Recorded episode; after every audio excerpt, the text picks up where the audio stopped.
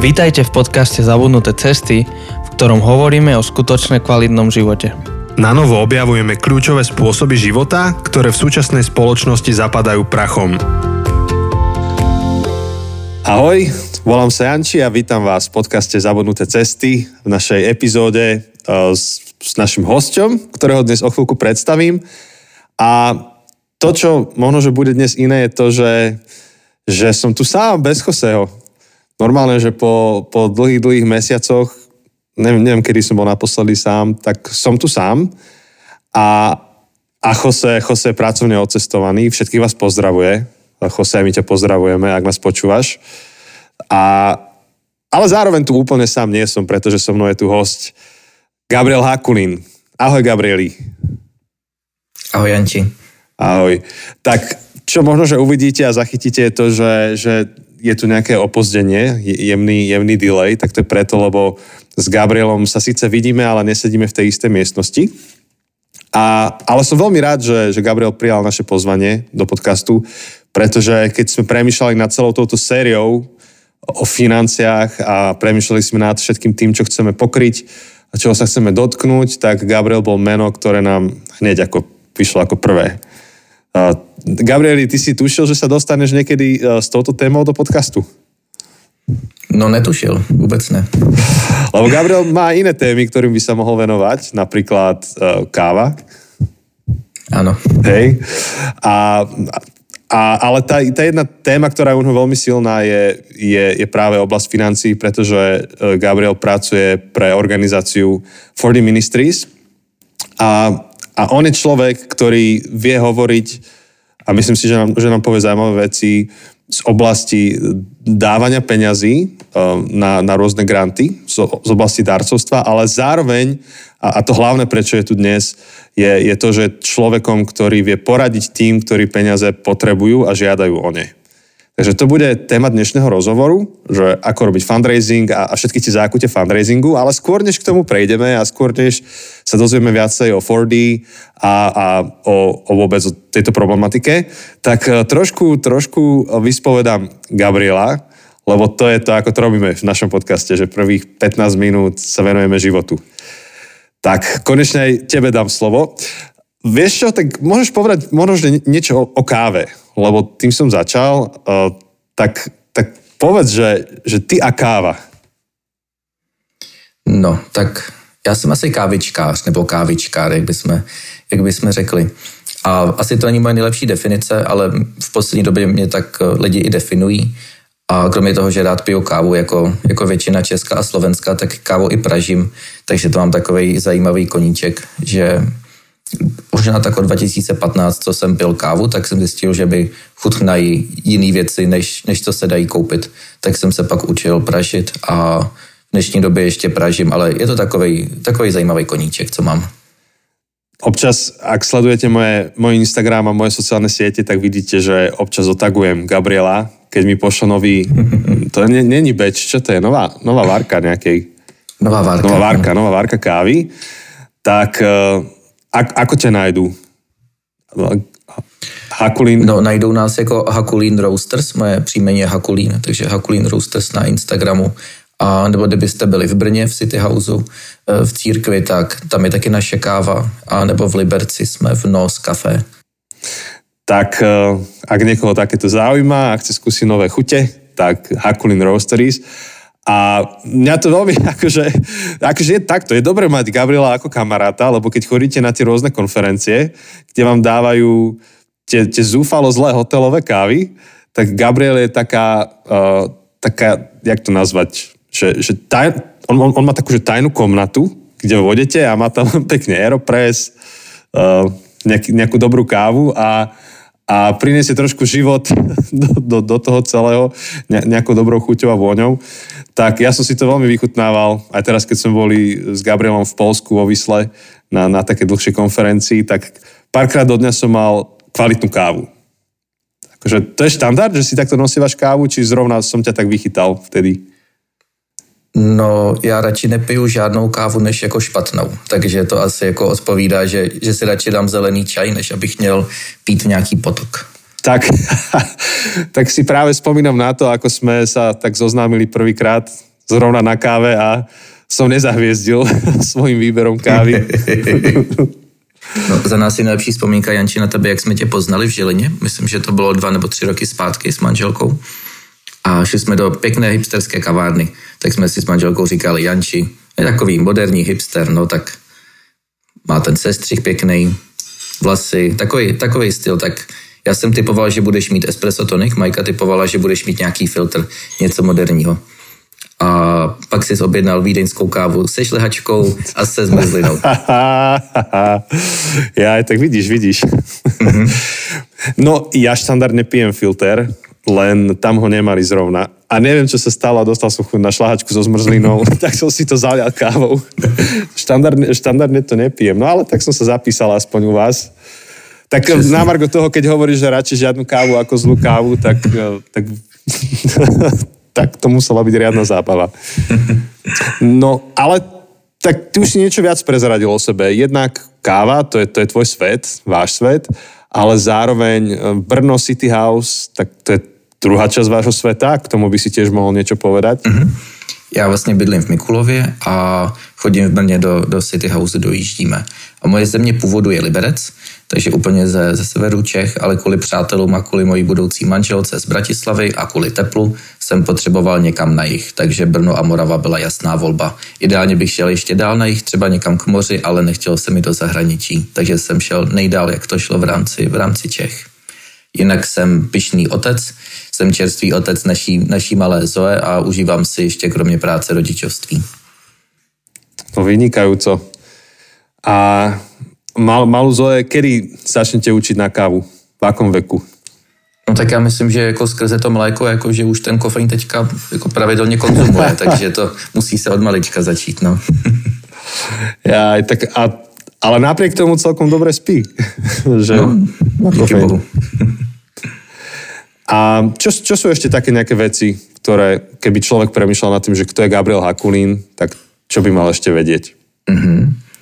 Rád fotím, mám rád přírodu a rád chodím ven, ale zároveň nerad chodím ven, takže jsem asi jako taková, takový kocour, že jako chci ven a nechci ven, takže to jsou takový, takový moje, moje paradoxy, ale když jsem venku, tak si to užívám. A jak bydlíme v Mikulově tady v přírodě, tak je to, tak je to příjemný. A kromě toho rád cestuju, ale to jsou takové věci, které by asi každý, každý člověk řekl. No, možno každý nie, vieš. Niek- niektorí radšej... My máme takú frázu na to, že cestujem prstom po mape. Hej, tak niektorí radšej tým prstom po mape. Ale čo sa týka športu, tak občas ťa vidím na strave v aplikácii športovej, že ideš na bicykle, to máš tiež rád. Ako, ako často bicykluješ? No, snažím se tak dvakrát do měsíce, ale je to těžký. Teďka jsem byl nemocný, tak se ještě těším na podzim, že, že zase budu chodit.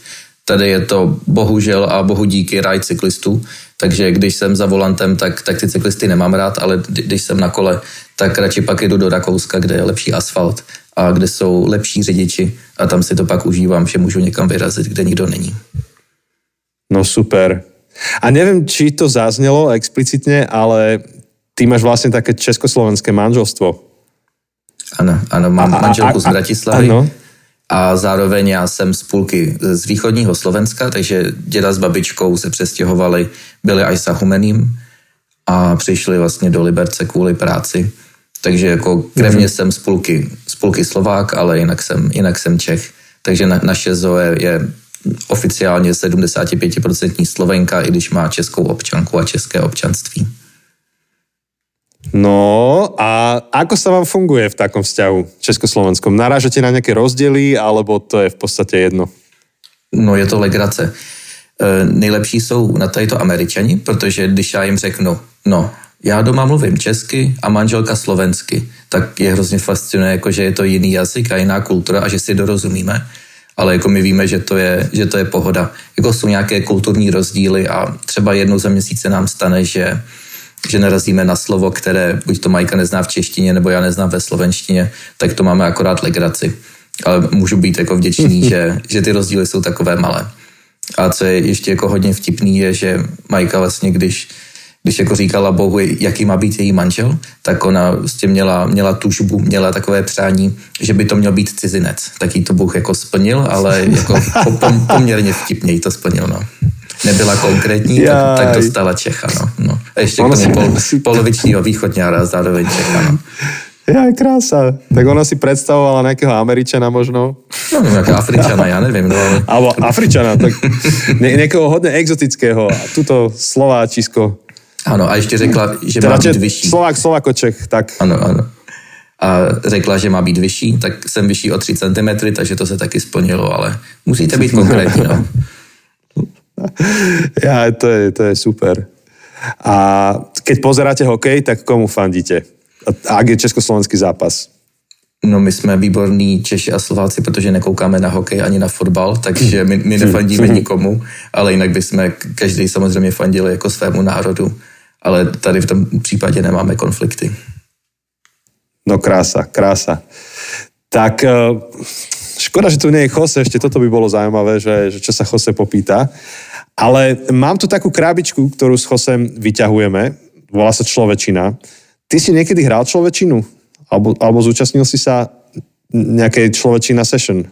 Ne. A vieš, o, čo, o čom to je toto? Mm-mm takáto krabička a, a je, to, je to spôsob, ako viesť nejakú zmysluplnú konverzáciu v nejakej partii. A tá krabička obsahuje takú sadu otázok, takéto kartičky, teraz mm-hmm. to vidíš. A, a sú rôzne typy tých sád. Niektoré sú, no proste žánrovo sú oddelené. Niektoré sú viacej pre páry, niektoré sú viac pre, pre partiu. No a my máme takú nejakú univerzálnu sadu tých otázok. A farebne je to odlišené modré, žlté, tmavomodré, to je podľa úrovne tej otázky a zadania, mm-hmm. tak niečo z toho vyťahnem, ja naozaj iba tak náhodne do toho hrabnem, niečo vyťahnem a, a uvidíme, čo z toho bude. Tak idem do tej ľahšej, že žltá farba a niečo tu ťahám, tieto karty sú ešte zlepené, to znamená, neboli vyťahnuté. Tak, čím a ako si niekto získa tvoju dôveru a otvorenosť? No. Získá si tím, že že bude takový. Když, když je ke mně někdo upřímný a otevřený a opravdu otevřený a když se zeptám, jak se máš a neřekne mi dobře a vidím, jak je strhaný, ale reálně, reálně se otevře, tak rozhodně tím, tou, tou svojí opravdovostí. Tak to je, to je super odpoveď. A tak, ale to bola rýchla, tak ja ešte dám nejakú ďalšiu. Teraz idem do tých modrých farieb, tie sú také, že aj zložitejšie. Toto je super otázka, že čo je pre teba najväčším darom vo vzťahoch s opačným pohlavím? To, jak se můžeme doplňovat a zároveň, jak jsme stejní ve věcech. Že, že jsem hrozně vděčný za to, že každý máme jiný dary a že dohromady můžeme tvořit speciální jednotku, ale zároveň, že si ve, ve spoustě věcech sedíme a že, že jsme stejný. Takže to může být ta, ta káva nebo, nebo třeba to, že každý chce jinak jako trávit volný čas, ale zároveň jako v tom, v tom hledat tu jednotu a nějaké porozumění. To je, to je super. Tak ty už si na to rovno tak odpovedal, že, že vo vzťahu s manželkou a mm-hmm. tak ešte by sa to dalo aj tak chápať všeobecne, hej, že, že keď napríklad spolupracuješ aj v týme so ženami alebo uh, v cirkvi, keď máte nejaké dobrovoľnícke týmy, že, že v čom sa doplňate, že v čom to je iné? E, rozhodně v té citlivosti, že je vlastně, no, asi nemůžu říkat všeobecně, že chlapy nejsou citliví, jako to není pravda, ale že chlap třeba něco zjistí a, a žena pak na to řekne, jo, jo, já jsem ti to dva týdny zpátky říkal, jako, že toto taky tak vnímám a že jinak jako vnímají tu, tu atmosféru třeba. Mm-hmm. Mm-hmm. To, je, to je vzácné. A tak dám ti ešte jednu poslednú otázku a môžeme ísť potom na, na mm-hmm. tvoju prácu a, a tú tému financí. Som znova náhodne vyťahol zo žltej kopy. Na čo si najviac hrdý za posledný rok? Na to, jak se nám narodila dcera, tak jakým způsobem jsme, jsme si upravili režim, a jak se k tomu stavíme. Že někdo by si mohl stěžovat a říkat, jaká je to změna a jak je to hrozný, ale já jsem vděčný za tu změnu, za to, že jsme mohli přenastavit si život a mít, mít jiné hodnoty v práci, i me, mezi přáteli a celkově v rodině. Tak jsem za to jako vděčný, jak, že to bereme jako pozitivně a že se na to nestěžujeme. A vždycky my jako Češi, hlavně i Slováci, vždycky si rádi stěžujeme, ale jako dívat se na všechno jako pozitivně je, je skvělý a úžasný. Takže na to jsem pišný. Tak to je odpoveď, ktorú by som nečakal, ale veľmi ma inšpiruje. Kto je pre vás v tejto oblasti že toho takého dôrazu, že, že dôrazu na rodinu a za, začať akože si o, o, obtočiť ten kalendár okolo rodiny, že kto je vám v tom najväčšou inšpiráciou, pozbudením alebo vzorom? Pro mě je to osobně můj nigerijský kamarád, který bydlí v Hradci. A je, je to v tom, že má, má tři děti a je, je porodník, je ginekolog a měsíčně pracuje přes no, 300 až 350 wow. hodin tý, jako měsíčně a do toho ještě dělá PhD, takže chodí přednášet, ale když je doma, tak rodina je to první. Zahodí telefon, nemají doma televizi a je přítomný.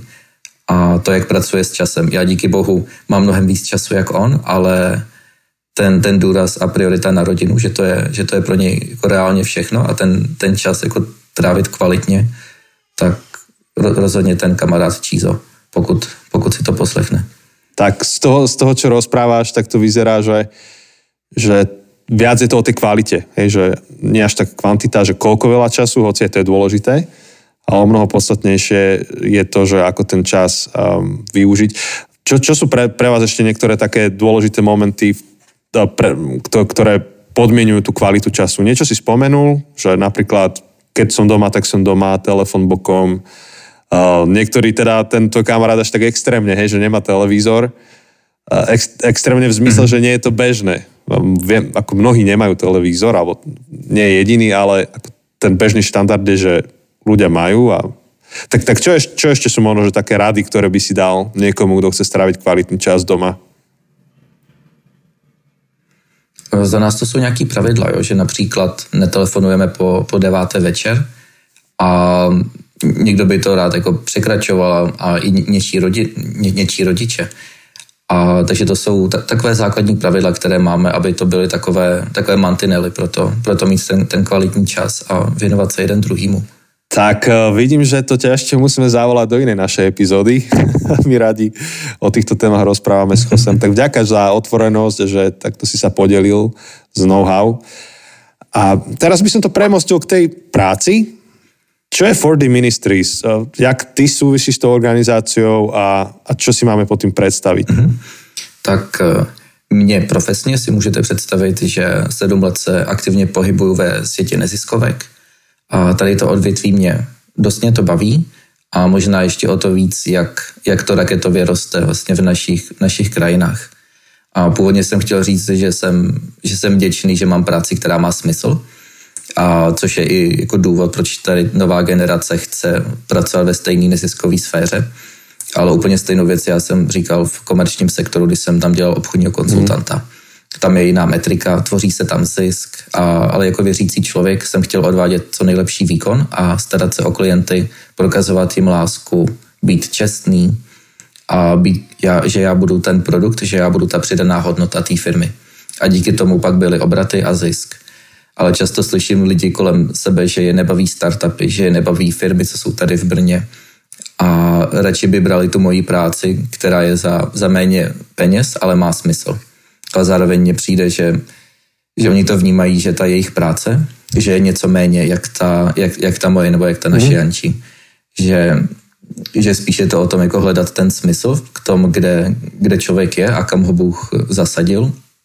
A jestli náhodou tady to prostředí není to, kde si mě chce dneska použít, než utíkat jinam do, do neziskové sféry. Ale zároveň, když vidím všechny naše partnery, se kterými děláme, tak chybí vystudovaný lidi. A takže kdo by chtěl dělat neziskovce, tak, tak mu organizace utrhají ruce. Ale to je asi na, na jinou no, epizodu. Tak to je veľká téma, obrovská téma. A, mm-hmm. a mhm. čím sme starší, tak tým viac e, to asi riešime, že, že čo v živote naozaj chceme robiť a do čoho naozaj chceme dať čas a e, že, že či to, čo robím, je, je len o peniazoch alebo má to mať nejaký hlbší zmysel, to je, to je obrovská téma a vďaka, že to otváraš. Uh, tak ty, ty, si, ty si sa preklopil teda do tej služby uh, v neziskovke. alebo respektíve spolupracuješ s neziskovkami. A, a ako presne je definovaná vízia vašej organizácie? Tak naší, na, naše vize je poměrně jednoduchá a to je v tom, že pomáháme partnerům, aby byli úspěšní a je to anglicky, aby byli fruitful, ale česky to radši nebudu překládat, aby, aby, měli, aby byli ovocnější nebo měli více ovoce. Prostě chceme, aby, aby byli úspěšní a pracujeme s neziskovkama, církvema, združeníma a pomáháme jim v jejich misi. A je to skrze coaching, pomoc s fundraisingem, granty dáváme, zároveň tvoříme a překládáme materiály pro, pro střední a východní Evropu a zároveň, a co je hlavní věc, tak propojujeme s ostatníma. Že častokrát vidíme, že organizace řeší ty stejné problémy a každý je v jiný, v jiný fázi organizace a my je akorát propojíme a oni, když mají ochotu se učit jeden od druhého a sdílet to know-how, tak si vyřeší většinou mnohem víc, než, než očekávají. Takže, takže zvyšujete um, množstvo ovocia, ktoré, ktoré nesieme ako, ako organizácie rôzne. A Hank, ktorý, ktorý je tiež jeden z ľudí vo vašej organizácii, Hank Paulson, um, mi raz tak povedal, že, že jeho túžbou je zvyšovať kapacity toho, toho čo robia organizácie mm. okolo neho. Myslíš, že to je tiež spôsob, ako vyjadriť to, to čo ide? Ano, ano, rozhodně. Jako já úplně nerad říkám capacity building, protože člověk si neví, co si pod tím představit, ale ani to, že, že chceme, aby ostatní byli úspěšní ale je to, je to jednoduchý. Člověk, člověk má nějaké povolání od Boha a něco má tvořit, má dělat nějakou misi a my mu chceme pomoct v tom povolání. A úplně ho nechceme nasměrovat jinam skrze to, že dáváme peníze, tak že mu řekneme dělej A místo B, ale chceme mu pomoct přesně v tom, v čem on má to srdce. A skôr než sa ťa spýtam ďalej, teda už na také špecifické otázky, je ešte niečo, čo by si chcel o, o Fordy povedať? Neviem, možno, kde sa ľudia o tom dočítajú, alebo nejaké čísla, jo. ktoré by mohly byť zaujímavé. Mm-hmm. Máme partnery v deseti zemích Evropy a je to od Česka přes Slovensko k Moldávii až Turecku, i, i Bělorusko tam je. A organizace vznikla před 50 lety, takže už poměrně stará a bylo to v 70. letech, kdy misionáři pašovali Bible, literaturu a leadershipové materiály, třeba Leader Express tehdejší a pašovali to do Československa, Polska, Maďarska, východního Německa, Rumunska a nebo i Ruska. A za těch 50 let se vytvořily vztahy a zároveň Hank a ostatní misionáři mohli poznat tady místní lidi, co něco chtěli dělat v době komunismu. A v dnešní době už nemusíme pašovat Bible, ale stále je, je třeba přinášet kvalitní materiály pro vedoucí a taky přinášet zkušenosti z oblasti fundraisingu, který je poměrně aktuální téma. Hank dokonce napísal nějakou knihu, alebo teda o něm byla napísaná nějaká kniha. Ne, nevím, či ju máš v knižnici. Ano, on... Ha. Mám Aha, nevidím to, tam je také rozmazané, ale knižnicu vidím. Mhm. Hej, tak u Henka to začalo ako túžba priniesť nejakú zmenu do, do Európy, pri, priniesť eh, Bože slovo eh, v časoch, kedy, kedy bolo náročné tak, takýto typ literatúry šíriť v našich končinách a, a to prerástlo potom časom do niečoho, kde e, začal podporovať tých, ktorí tu už v tej slobodnej krajine, v, slo, v slobodnej um, v slobodnom Československu a okolí už mohli robiť tú svoju prácu a tak, tak ich podporuje. Tak, takže to celý taký zaujímavý príbeh tej organizácie aj toho, toho, čo robíte. Tak v súčasnosti sprostredkovávate zdroje pre ľudí, ktorí niečo robia a, a potrebujú. A, a, a takto aby som to uh, rozšíril, sú tí, čo robia a potrebujú a sú tí, čo majú a chcú dať. A, a organizácie ako vy prepájajú tieto dva svety. Prepájajú ľudí, ktorí si kladú mm. otázku, koho môžem podporiť s tým, čo mi Boh dal do života, s ľuďmi, ktorí si kladú otázku, Boh mi dáva na srdce veci, ktoré chcem robiť, kto ma podporí.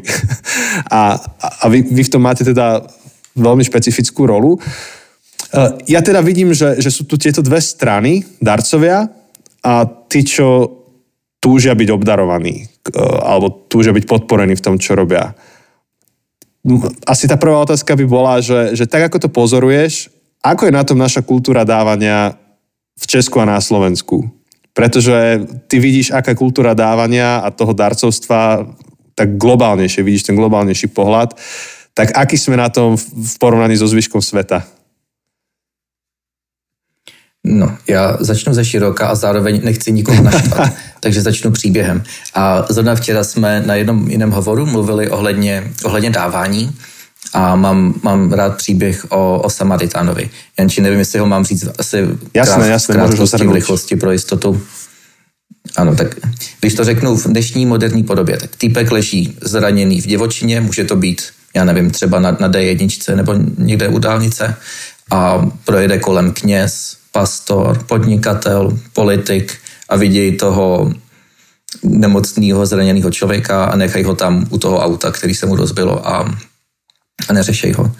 A pak jede kolem, nebo jede, pak jde kolem uprchlík ze Sýrie a chce mu pomoct. A ten uprchlík vlastně nejde, ale on jede ve klasické 20-leté jedničkové oktávce, 1.9 v naftě, která by neprošla emisní zkouškou a nemá moc peněz a, ale vidí, že potřebuje pomoc tento člověk, který je zraněný a tak ho odveze na studentské koleje, nebo no, radši řeknu na, na ubytovnu, to už trošku jako takové na úrovni než koleje. A na vrátnici řekne, že zaplatí, co je třeba, než se ten člověk dá dokupy. A zaplatil mu vlastně dvě noci za něj, ten uprchlík. A nezaplatil mu nějaký wellness pobyt v Kempinském nebo v Hiltonu v Bratislavě, nebo mu nekoupil dům nebo něco extravagantního ale prostě mu zaplatil dvě noci. A sám neměl moc, ale obyčejná věc. A to téma dávání dost lidi odrazuje, protože se většinou s někým porovnávají. A já jsem hrozně vděčný, že v Bibli máme tak, takhle obyčejný příběh, nebo ten příběh není obyčejný, ale tady tu obyčejnou zmínku, jako o těch dvou nocích, že to mohli vynechat, ne? Však to vůbec není podstatný, ale já si myslím, že tady ta zmínka je, je hrozně důležitá a v tom mám rád to dávání, že, že to může být normální, každodenní přirozená věc a že to nejsou pouze Vánoce, narozeniny, svátek, nebo že to není směřované pouze k rodině. A včera jsme se bavili pak ohledně poslušnosti a jeden pán mi říkal, že se bojí, co po něm Bůh bude chtít, když bude opravdu poslušný. Ale pokud já jsem mu říkal, že se na to můžeme podívat jako na řeku že požehnání přijde a díky mně může zase jít dál, kdy je potřeba, že to přirozeně proteče. Ale my všichni, jako v tom, v tom jádru naší duše a v našem, v našem srdci jsme tak, chceme být takovou přehradou.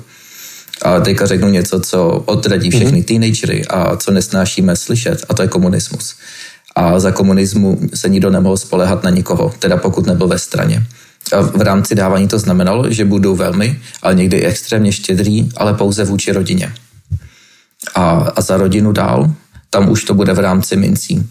Že já se narodil po komunismu, takže si to nepamatuju, ale nějakým způsobem díky rodičům a prarodičům to, to ve mně a v nás je. A například děda s babičkou z východního Slovenska dali svýmu staršímu synovi ke svatbě obří křišťálový lustr. Co asi stál?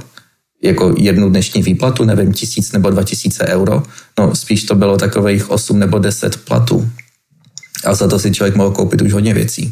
A děda s babičkou, oni dělali v Liasu, takže dělali ve fabrice nákladáky a byli obyčejná dělnická třída a byli takhle štědrý. Takže jako ta štědrost už během toho komunismu tady byla, ale otázka je to, to směřování. A zároveň, jako proč my nemáme rádi to dávání, tak zase za to může i komunismus, protože jednu dobu byly platy v církvi, tak přece to platí stát, tak co já mám dávat desátky? A když se v neděli odchází z kostela, tak slyšíme, jak cinkají eura, tak si řekneme, hm, tak ostatní dále jsou štědrý, tak já už nemusím dát ani, ani to euro. A radši dám třeba na útulek nebo na nějakou jinou humanitární pomoc. A církve neziskovky, tak ti mají určitě dotace od státu nebo v rámci Slovenska mají přece ty 2%, tak co mám já dávat? A v tom já nechci, jako, nechci to zobecňovat, tu kulturu dávání a nechci vůbec nikoho naštvat, protože jako vím a věřím, že Češi a Slováci jsou štědrý ale zároveň jsou nedůvěřiví. Mm-hmm. To, je, to je kľúčové slovo, tá dôvera v tom dávaní. Jednak dôvera, ale, ale zároveň aj, aj istá kultúra um, toho, že vieš, napríklad keď, keď si v Amerike, keď prídeš tam, tak vidíš, že to je súčasť tej kultúry.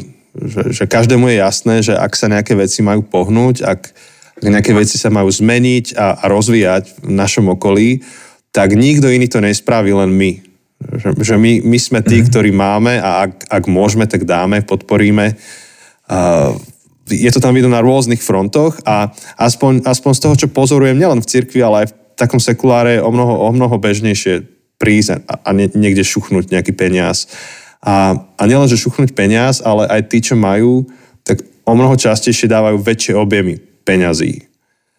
A, a naozaj túto, zase keď pozorujem a premyšľam veľa nad tým, že, že čím to môže byť a stále mi to nejak tak vychádza, že, že to je tým, čo ty si naznačil, že sme tu 40 rokov boli v systéme, kde štát mal všetko zabezpečovať, tak ani, ani, ani až tak veľa nepremýšľame nad tým, že, že ako podporiť um, naše okolie, lebo však to je predsa úloha štátu alebo úloha iných, nie mňa.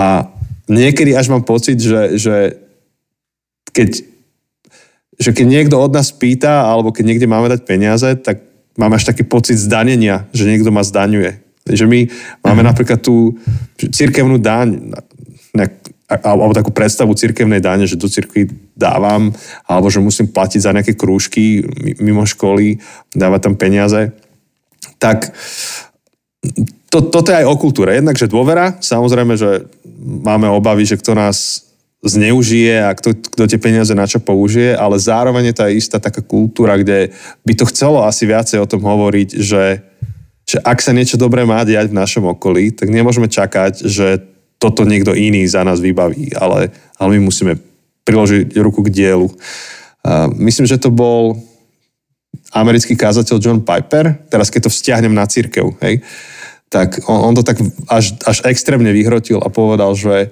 že buď robte misiu, hej, že buď robte Bože dielo, alebo ho zaplatte. že, že jedno z toho, že rozhodni sa, že, že čo budeš ty. A ty, ty vidíš trošku aj, aj to dávanie na Česku, v Česku a na Slovensku v nejakých absolútnych číslach. Dobre, môžeme teraz, že, že ale hoci mohli by sme aj porovnať to s Amerikou. Ak, ak máš nejaké čísla, že koľko percentuálne ľudia dávajú v Amerike, alebo ako nad tým premyšľajú, potom ako je to u nás. A ešte ak by si mohol porovnať, že Česko a Slovensko, že kde sa ľahšie vypýta od niekoho peniaze na nejaký projekt a, a asi v akých objemoch. Mhm, ono bohužel nebo spíš bohu díky to tak je, že vlastně v Americe jsou lidé jako mnohem štědřejší a jim přirozenější dávat. A někdo mi na to dá argument, jasně, ale tam, tam lidé vydělávají třeba 6, 8, 10 tisíc euro. Jo. Nebo na, na český, že prostě mají 200 tisíc korun a že je to normální.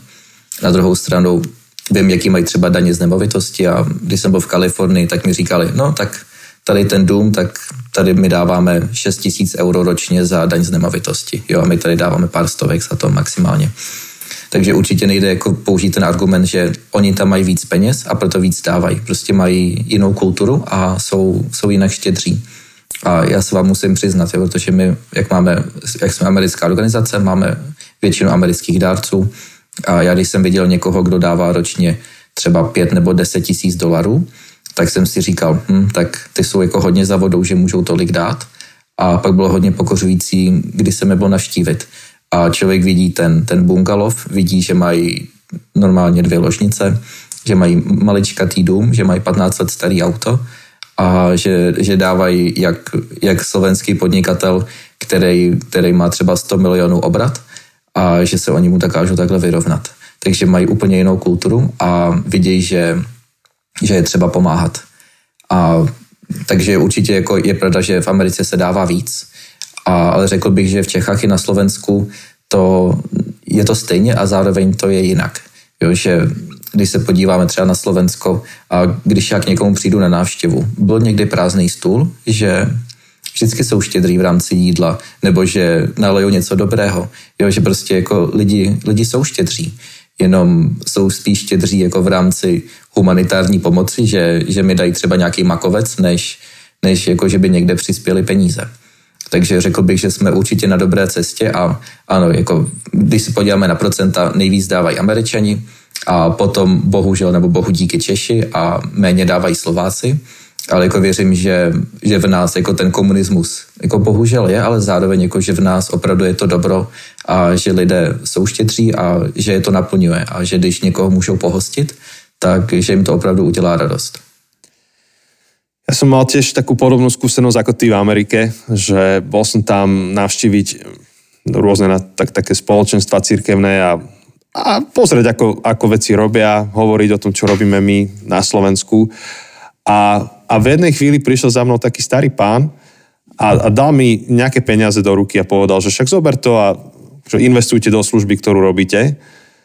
A bolo, bolo to štedré. Akože ne, nečakal som, že, že, by, že, by, že by niekto v podstate v dôchodkovom veku prišiel a takto podporil prácu cez pol zeme gule vzdialenú tak mu ďakujem a hovorím, že ďakujem, vážim si to, že toto je, toto je veľmi vzácne. A on mi na to hovorí, že, že áno, že, že oni to tak chcú s manželkou robiť, že to bol plán. A keď išli na dôchodok, tak ho, hoci si mohli dovoliť niečo, tak, tak išli do nižšieho štandardu, že kúpili si menší dom, proste znížili si ten štandard tak, aby mohli byť štedrí, aby mohli dávať a, a nejak v tom vidia zmysel. Čo je treba, vieš, že, že treba takéto príbehy, oni sú veľmi inšpiratívne a, a pomáhajú nám aj premyšľať nad tým, že ako žiť život, ktorý, ktorý dáva zmysel. Vieš, keď si hovoril, že, že v našom veku ľudia riešia, že akú prácu majú robiť tak, aby ich to naplňalo, aby v tom videli zmysel, tak rovnako táto otázka sa dá preniesť do sveta financí, že, že ako s nimi narábať tak, aby to v konečnom dôsledku malo zmysel. A práve svedectva ľudí, ako si ty hovoril o tých v tom domčeku malom, alebo ten chlapík, ktorého som ja stretol a, a on akože zarobil slušné peniaze za života, lebo on bol, on bol sa mi zdá, že komerčný pilot, tak, uh, tak tie príbehy nás môžu inšpirovať k tomu, že, že môžeme prehodnotiť asi, ako my narábame s vecami.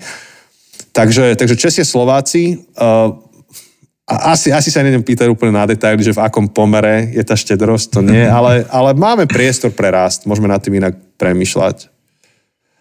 A, tak, tak to, je, to je tá kultúra dávania. A teraz, možno, že to, na čo čakajú niektorí, je kultúra pýtania.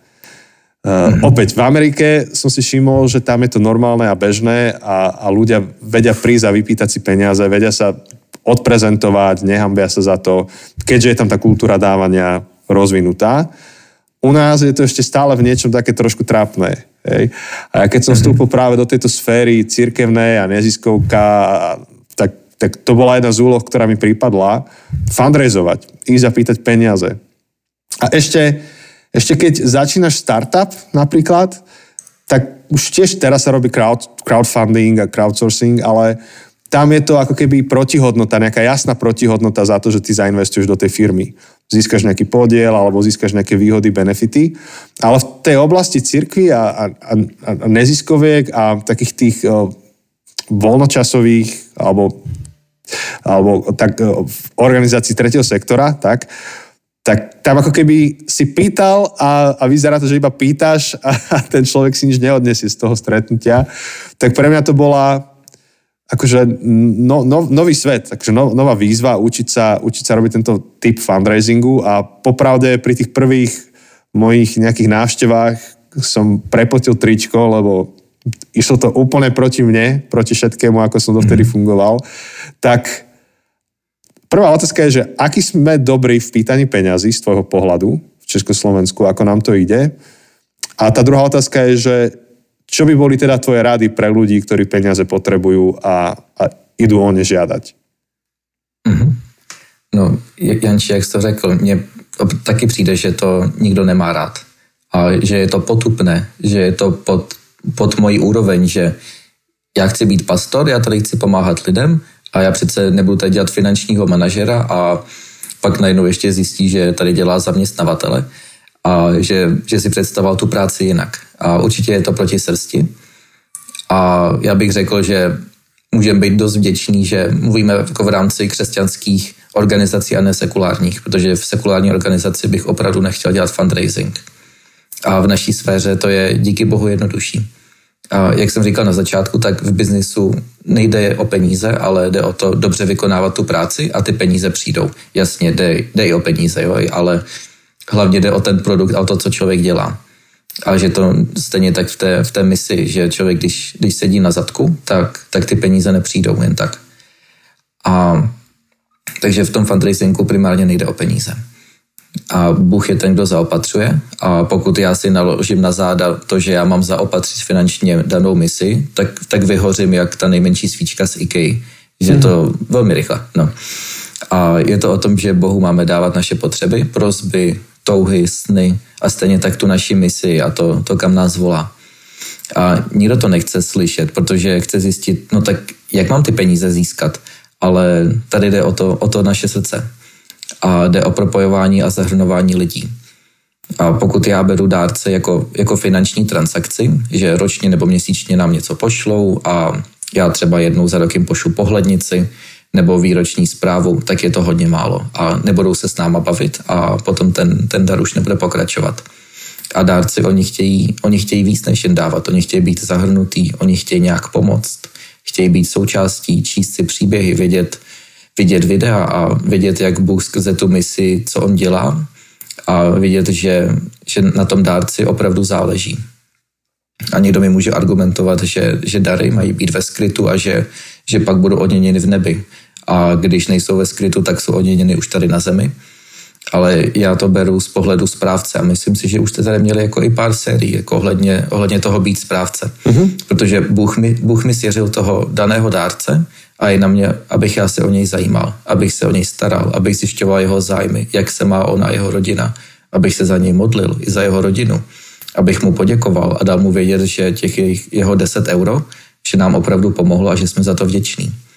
A znám organizace, kde mi řeknou, tak pan ředitel, ten se vidí z top 10 dárci za rok osobně a dárcům nad 100 euro za rok pošle dopis rukou a pod 100 euro to už bude jenom automatický e-mail z MailChimpu. Pošleme newsletter, automaticky děkujeme a to stačí. Hmm. A já, já se jich zeptám, a znáte příběhy té, té vdovy, která dala dvě nejmenší mince? Znáte příběh každého dárce a jeho finanční situaci? Co pro něj znamená těch 5 euro, že je dává? Neznáme. Já taky neznám. A takže ke každému se máme a musíme chovat stejně. A kdo dává z nedostatku a kdo dává z přebytku, to já opravdu nevím. Takže pokud jsem správce, tak, tak se budu dobře starat o ty lidi a, a Bůh pak nás taky zaopatří. A dám, dám příklad s mojí mamkou. Ona dávala několik let eh, vlastně do, do jedné neziskovky a potom dostala na Vánoce dopis od ředitele. A ona najednou věděla, že na té pětistovce, co posílá měsíčně, že opravdu jako tomu řediteli na ní záleží. Že, že zná moji mamku jménem a ona věděla, že, že je najednou součástí té mise a že to nebyl jenom obyčejný dar, ale úplně si toho vážila jinak. A jde o tady ty maličkosti a o ty detaily a o tu přidanou hodnotu, kterou my dáváme jako nad, nad rámec té, té finanční transakce. A stejně tak v tom fundraisingu, tam, tam nejde o ty peníze, i když to lidi neradi slyší, ale jde tam o ty vztahy. Jde o to budovat vztahy s lidmi a mít reálný a opravdový zájem a modlit se za ně a zahrnovat je do té do naší práci. A my, když budeme věrně pracovat a budeme se věrně starat o, o ty dárce, tak Bůh se postará o naši službu. A bude žehnat lidem, co, co jsou tou řekou, jak jsem o ní mluvil, a to posílání to a budou posílat to požehnání dál. A hmm. tou řekou můžeme být všichni. Áno. To je, to je niečo, čo som sa ja učil, že, že vo chvíli, kedy, kedy ja ako niekto, eh, kto žiada, prichádza za darcom, tak neprichádzam iba uh, si vypýtať peniaze, ale ho prizývam do služby, ktorú robím. A, a, na, a naozaj prichádzam ako niekto, kto, kto má nápad, kto má projekt, kto na niečom robí, má svoje ruky v tom diele a, a hľadám partnera do tej služby. Lebo niekto, niekto vie zatlcť klinec kladivom a niekto to kladivo vie zohnať. Každý má iný spôsob, ako, ako prispieť k tej práci a toto mi veľmi pomohlo pozerať sa na to, nie ako, že žobrák prichádza za niekým, za kráľom, že daj mi prosím ťa, nech mám do úst proste 10 eur, 20 eur, ale prichádzam ako človek hľadajúci partnerov do toho, čo sa deje. Ale, mm-hmm. ale z toho aj, aj vyplýva to, čo ty hovoríš, že, že musíme sa o nich zaujímať. A to som si všimol, že, že pri niektorých tých našich partneroch, ktorých máme, tak naozaj tie rozhovory časom potom idú k tomu, že ako sa majú ich deti, ako sa má ich rodina. A, a, a popri tom, ako riešime ten projekt, ktorý oni podporujú, tak zároveň e, riešime život. Riešime úplne iné veci. Mm-hmm. A dobre, tá téma zručnosti fundraisingu a pýtania peňazí je obrovská a naozaj to by, to by k tomu sú knihy napísané. To nevieme celé zhrnúť do, do jednej epizódy, ale čo sú ešte také nejaké kľúčové princípy?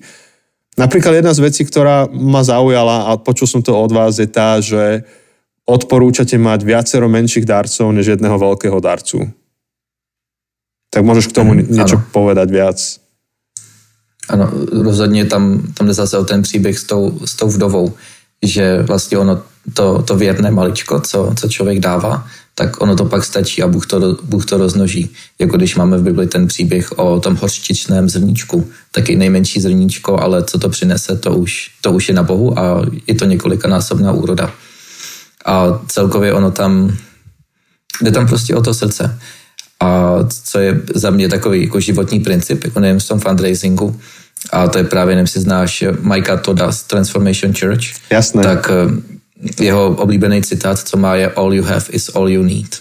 Mm-hmm. A to platí v životě a to platí všude v tom fundraisingu, že, že kde já mám začít. No podívej se, co už máš. Máš, máš přátelé, máš nějaké lidi, co se o tebe zajímají a máš rodinu a ta, tam se dá začít, jo? že to není o tom, a je v životě budu šťastný až, ale začnu, začnu s něčím dneska, budu za to vděčný, co mi už Bůh dal a budu s tím pracovat. Áno. Už teraz poznáte Gabriela, tak mu môžete napísať.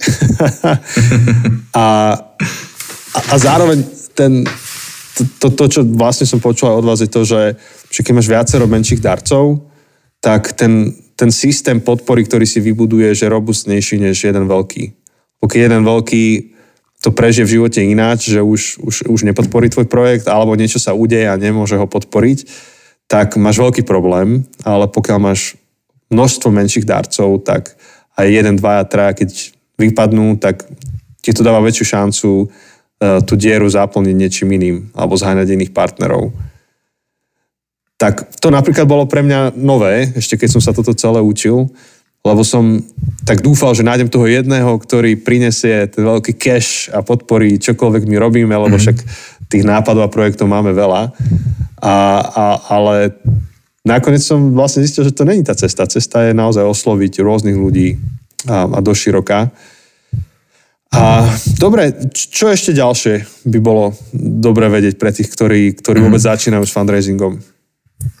Ano, já když nás zmíním z pohledu toho, že jako z pohledu nadace, tak je to zase o těch velkých dárcích, že my když vlastně vidíme nějakou službu, která, která má smysl a která je užitečná a která je potřeba a chceme ji podpořit a dát jim nějaký grant, tak většinou ta strategie, a to je u většiny nadací, že jeden rok dáme třeba, nevím, 80% částky, kterou, která je třeba, pak dáváme 60, pak 40 a za ty roky se to snižuje. Protože za ty roky my vlastně pracujeme s těma, s těma vedoucíma, s těma partnerama a učíme je, jak, jak nebýt závislí na Americe, ale jsme bohatá krajina, tak jak, jak získat peníze lo, lokálně, jak je získat doma. A vlastně díky těm malým dárcům, jak si o tom Janči mluvil, tak díky těm se pak vlastně buduje ta stabilita a jde tam vlastně o tu dlouhodobou udržitelnost, která není závislá na západu. Áno. Tak uh tak, takže, takže aj to je jedna z vecí, že, že ten fundraising je nejaký proces, do ktorého keď vstúpíš a, a máš partnerov ako ste vy, tak to je proces, kde sa ty naučíš aj nejaké sebestačnosti a se, sebenosnosti. Čo je tiež dobre vedieť, že lebo toto tiež nie je samozrejme, hej, že mnohé tie granty, ktoré, ktoré sú vypísané, sú jednorázové, keď ideme na mesto alebo na kraj pozeráme po rôznych grantoch, sú jednorázové a sú neosobné. Je, že ten grant ti je daný a hotovo, alebo ti nie je mhm. daný a hotovo. Ale to, čo ty hovoríš, je tiež také zaujímavé, že, že, že celý ten, ten ekosystém toho darcovstva a, a, a fundraisingu môže byť ekosystém, kde ty silnieš, že ťa to nejak učí, vedie a, a ne, netreba sa toho báť. Mhm. Já k tomu mám ještě jeden zajímavý příběh, který mhm. je vlastně týká z pohledu toho dárce a jako každého posluchače a to je v tom, že každý den my máme, nebo každý den, dobře, tak každý týden máme tady nějakou nabídku, kam máme dát peníze. A všude po nás chtějí peníze. A já jsem poznal jedny dárci z Kalifornie a ptal jsem se jich na jejich příběh, jako jak na naší službu došli a vlastně proč nás každý rok podporujou. A oni řekli, no před, před 20 lety jsme potkali Henka a jednou mluvil v církvi u nás. A tak jsme si řekli, jo, tak to budeme podporovat. A potom jim Bůh ukázal, že, že mají být věrný v tom, v tom, co mají a v tom, jako teďka koho podporují. a oni, že podporovali vlastně svoji církev a pak dva další projekty a my jsme byli jedním z těch projektů a Bůh jim řekl, dlouhodobě to podporujte. A o 20 let později já tam přijedu a zjistím tohle.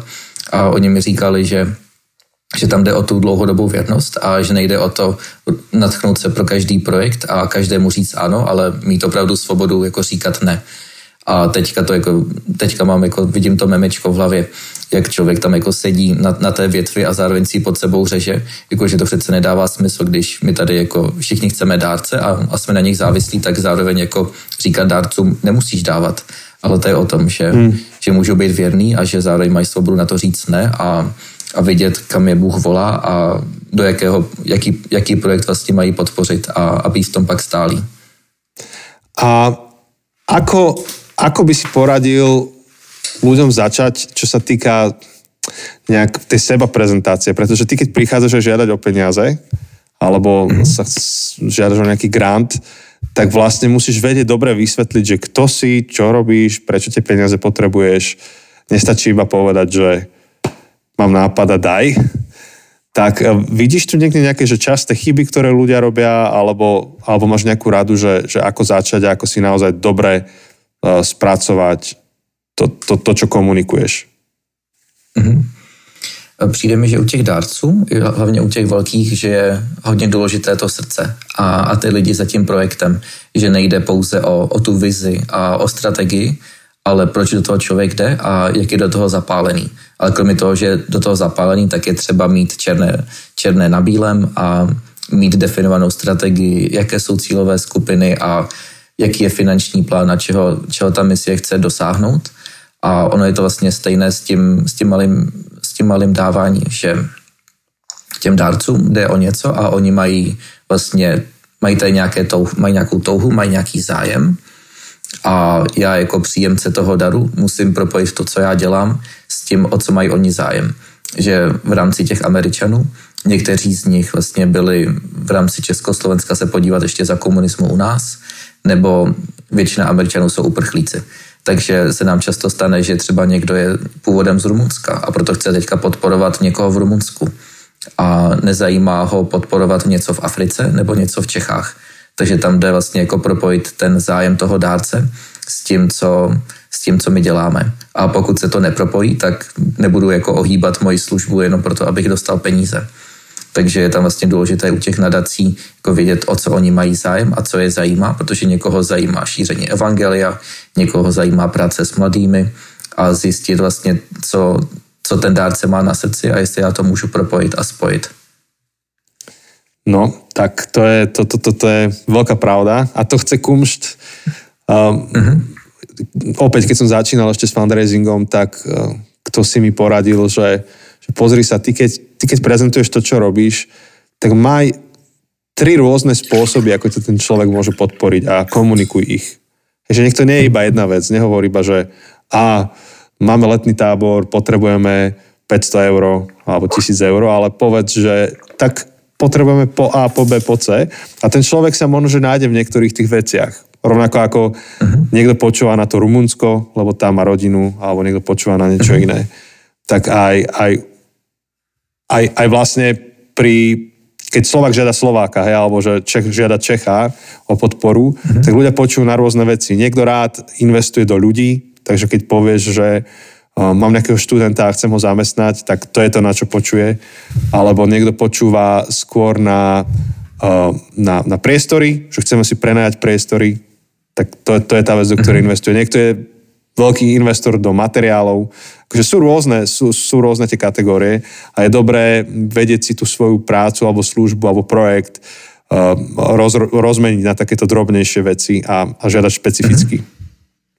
Ano, tam, tam jde přesně o to, že, že ten velký dárce nebo ta nadace může třeba, některá nadace bude chtít perfektní metriku a bude je bude zajímat přesný reálný čísla a je, je to hrozně těžký měřit takže pak u nich člověk může pohořet kvůli tomu, že nemá ty reálná data. A pak člověk může mít normálního běžného člověka, který si pamatuje na to, že když byl na táboře, tak že se tam setkal s Bohem a že pro něj to byl ten zážitek a bude chtít podpořit ten tábor. A nebo zároveň budete mít člověka, který byl na táboře, ale pak neměl žádnou komunitu a neměl žádný kluby a ten tábor byla jako jedna akce za rok, takže ten člověk byl křesťanem jeden, jeden, prostě jeden týden v roce, byl křesťanem a ten člověk bude chtít podpořit právě ně, něco, kdo dělá kluby a něco, kdo tvoří komunitu a každý týden se snaží dát lidi dohromady, protože v tom, v tom viděl ten svůj život a vnímá v tom tu hodnotu. Hmm. Čiže hm, treba iba mať toto, toto premyslené a rozprávať to, čo robím a, a, a mať na pamäti, že, že ten, koho oslovujem do toho, čo robím, počúva na rôzne veci. A takisto ďalšia rada, ktorú som dostal, bolo, že, že nemám sa nechať odradiť tým, keď niekto v túto chvíľu nepodporí to, čo robím, lebo možno, že to bude chcieť podporiť o 3 roky. A, a tiež tým pádom ako nerobiť iba jednorázové návštevy, ale dlhodobo niekoho informovať o, o tom, na čom pracujem. Čiže by ten rozhovor mohol tak nejak prebiehať, hej, že klop, klop, dobrý deň, dobrý deň, odporučil, mm-hmm. niekto ma odporučil, mám tam dohodnuté proste stretnutie, odprezentujem svoj tábor alebo čokoľvek, čo robím a ten človek mi povie, že vie, vieš čo, že v tejto chvíli na to nemáme budget, neviem to podporiť. Tak sa možno spýtať, že, že či by bol ochotný to v budúcnosti prehodnotiť niekedy, keď bude tá možnosť a že či mu z toho dôvodu môžem posielať nejaké informácie naďalej o tom, čo robím. A zväčša mm-hmm. na to mhm. povedia, že áno, že jasné, že ak sa vyskytne nejaké okno, nejaká príležitosť v budúcnosti, rád to podporím, posielam mi e-maily a posielam e-maily.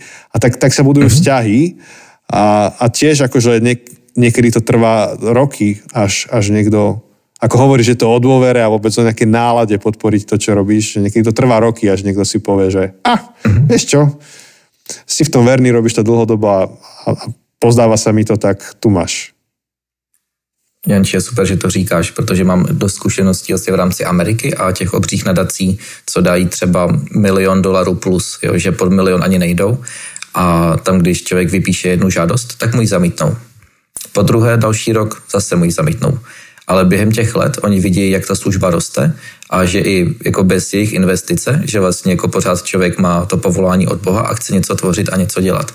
A pak třeba po třetí, když člověk zažádá, tak dostanou ten grant že oni v tom jako zároveň vidějí ten progres. A tak je to stejně u těch dalších dárců, že jednou řeknou ne, a tak můžeme jako klepat znova a nechceme, být, nechceme manipulovat a nechceme být otravný, v tom je jako obří rozdíl a zároveň jako něčem je to i tenká, tenká hranice, ale jde tam o to ukazovat ty výsledky a, a reálně jako co člověk dělá jako během těch let a oni to pak můžou přehodnotit.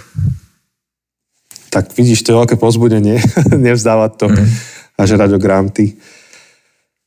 Tak eh, pomaly, pomaly sa nám aj tá hodinka vyčerpá.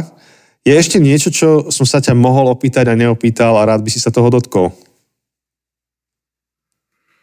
Ono je toho hodně, ale asi je to na další epizody tady to. Áno. Áno, jo, akože viem si to úplne predstaviť a možno, že by, ak sa nám podarí, tak ho sem zavoláme aspoň na, na pár minút uh, do jednej z týchto epizód nášho kamaráta, ktorý priamo je v teréne a fundraizuje a, jeho to vyslovene baví, on si to užíva. A on má niekoľko takých zaujímavých postrehov, že, že ako fundraizovať. A ty zase máš teraz ten, ten väčší pohľad. Ty, ty prepájaš tie dva svety. A možno, že to, čo ešte stojí za, za zmienku, je to, že, že predsa len trošku tá situácia sa lepší aj, aj na Slovensku, že už občas počujeme o nejakých organizáciách, ktoré, ktoré vyhlásia nejaký väčší grant a, a podporia nejakú dobrú prácu, ktorá sa deje. Ale, ale to, čo ešte si beriem ako výstup z toho nášho rozhovoru, je to, že, že darcovia potrebujú mať dôveru, že tie peniaze budú dobre využité. A tam práve organizácie alebo nadácie, ako ste vy, sú veľkou pomocou, lebo tak, taký darca nemá šancu mať prehľad, že kto čo všade všetko robí a kto je spolahlivý a nespolahlivý, ale môže poznať jednu nadáciu, napríklad vás. A mať mm-hmm. dôveru, že ak vám dá peniaze, tak vy si dáte fest záležať na tom, aby tie peniaze mali dobrý výtlak, aby išli niekam, kde to stojí za to. Takže to, to je také poďakovanie, že vôbec tú službu robíte a že tú dôveru budujete. Mm. Jenči, děkujem a díky za to, že tady to zmiňuješ, protože já na tebe navážu v tom, že aktivně teďka pracujeme na vytvoření e, certifikace a je to něco, jako když si představíš, nevím, biobanány nebo že máš tady nějaké eco fair trade, tak chceme vytvořit jako podobnou alianci a certifikaci jako v rámci neziskovek a v rámci církví, aby, aby dárci mohli vědět, komu důvěřovat a kdo se dobře stará o ty finance. Takže uvidíme, možná tak do, do, do dvou let tady budeme mít jako biopodcasty a speciální speciální akreditaci, a aby jsme mohli jako zvýšit wow. tu, tu, tu důvěryhodnost organizací. Hmm. Budeme mať, že fair trade organizácie, hej, že církevné, ste fair trade tábor, nebojte sa, môžete ho podporiť, toto je dobrá, do, dobrá vec.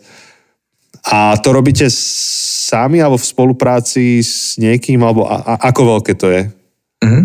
Děláme to vlastně s jednou americkou organizací, která po celém světě zakládá Oni tomu říkají Peer Accountability Group, takže to je skupina, jasně, která je jako vzájemné vykazatelnosti, že navzájem ty organizace se drží a udržují nějaké standardy, které vlastně jsou zakořeněné v Bibli a v tom, jakým způsobem by, by člověk měl být správce, správce financí. Takže oni to zakládají, jmenují se Global Trust Partners, gtp.org a po celém světě zakládají tady ty organizace a my se s nimi právě snažíme založit podobnou organizaci pro Česko a Slovensko a uvidíme, jestli i pro Polsko nebo Rumunsko v budoucnosti. Tak těším se na to, to zně, to zně jako velký projekt. Mm-hmm. Tak um, myslím, že tu tému jsme vyčerpali na dnes, uh, pre dnešnú epizódu. Možno, že posledná otázka je tá, že ak niekto začína s fundraisingom alebo vôbec nad tým premýšľa a, a povie si po dnešnej epizóde, že wow, tak to je veľký svet, myslel som si, že tomu rozumiem, ale nerozumiem, alebo naopak si povie, že bál som sa, že je to príliš veľké, ale zdá sa, že to je zvládnutelné. Čo je nejaká dobrá kniha alebo nejaký taký prvý krok, kde by mohol ten člověk začať? Kniha, kterou bych doporučil a je velmi krátká, ale v angličtině je Coach Your Champions, A Transformation Giving Approach to Major Donor Fundraising. Takže link budeme mít a Janči to určitě přezdílí. Tak, tak. A zároveň my taky pracujeme na, na překladu knihy, která se jmenuje When Money Goes on Mission, takže kdy peníze jdou na misi nebo kdy peníze slouží, takže s nakladatelstvím návrat teďka pracujeme na, na překladu do češtiny a slovenštiny. A ta kniha ukazuje fundraising nebo dávání ze tří pohledů a ukazuje ho z pohledu nadace, z pohledu dárců a zároveň z pohledu Jančího nebo nějakého pastora, který ty peníze potřebuje a žádá o ně. Takže to si myslím, že příští rok ta kniha bude v prodeji.